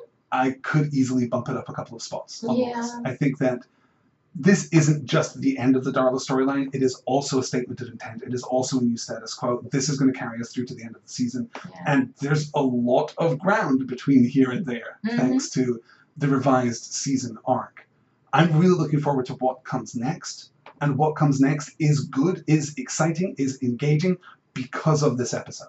Yeah, I think that what this episode does is it kind of it resets everything Yeah. it says, okay, here from here on out, we're doing this thing. And I really, really like that. I think you could watch a condensed, collapsed season two where you watch, let's say, Judgment, Yes. where you watch, let's say, Darla, Mhm. maybe a Dear Boy thrown in Mhm. there, Yeah. and then you watch Reprise and Epiphany, and you get everything from the second season. hmm That's the whole thing right there.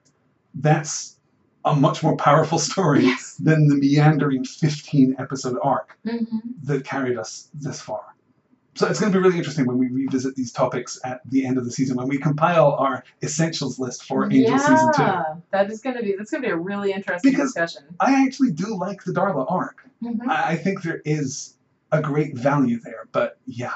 In Yeah. part, it's compromised because we just don't have enough material Mhm. to fill the whole story. It, it's on such a slow burn. And here we see what Tim Minear can do when he lets off the brake, when we actually really start propelling our story forward. So it's not the most successful Angel episode, but it is one of my favorites. And I think we're also kind of moving out of our, I don't know, our sludge zone, I guess. Oh, we super are. No, We've we, had we a real rough are. go of it in the last uh, last few weeks here. So I like the arc that Mhm. closes out the season. A lot of people don't, but Yeah. I like it. I find it to be very, uh, very rich, Mhm. and it is a marked change in direction. it is absolutely. There are two episodes between here and there, and I like both of them. I like both of them in very different ways. I Mhm. think it's fair to say. Next week we are going to return to Sunnydale. We're going to discuss The Body and Forever from season 5 Mhm. of Buffy. But the following week we're picking up Angel again with Disharmony. Is it fair to say that Disharmony is one of your favorite episodes of Angel in its entire run? You know what? It's been a really long time since I've seen it, so I'm going to hold that judgment It has back. All the hallmarks of one of your favorite episodes. But it does it does have all of those hallmarks. Just harmony being in this world, I absolutely love. Harmony is one of my That's not a favorite spoiler that Harmony is going to be in that episode. The in, episode is the called episode called Disharmony. Disharmony, yeah, Yes. I think so. I'm looking forward to discussing that. I'm looking forward to discussing the rest of the season. And I think you're right. I think that we have we have emerged from the the slough of despair Yes. here. We really have, much as Angel has. Mhm. We've turned the corner and and we're moving onward to better and to brighter things. This has been a really fun discussion. Yeah, no, I've had a really good time. So that's it for today. As we said, we'll be back on Monday with our thoughts on episode 16 and 17 of season 5 of Buffy, The Body and Forever. And because of that double Buffy episode next week, we won't do a Thursday Angel show next week, but we will be back on August 15th with episode 17 of season 2 of Angel Disharmony, in which an old friend who shall go unnamed shows up in Los Angeles. That will be our only episode of Dusted that week, but the following week, we'll be back We'll on be our back on regular Monday, Thursday schedule. Yes, everything will be all back to normal. For people who like things that are predictable, you're going to be very happy after the week of August 15th. Don't forget, you can join some of the funniest, smartest, and most delightful people on the internet on our forums at forum.storywonk.com. You can get in touch with us directly to give us your feedback via email at podcast at storywonk.com or by leaving voicemail at 252-505-WONK. That's 252-505-9665. And remember that this podcast and everything that we do here at Storywonk is brought to you free and ad-free by our generous patrons. To join this amazing group and gain access to exclusive Storywonk content, go to patreon.com slash storywonk and pledge us a dollar a month or whatever you can afford. Until next time, I'm Lani Diane Rich. I'm Alistair Stevens, and this is Dusted.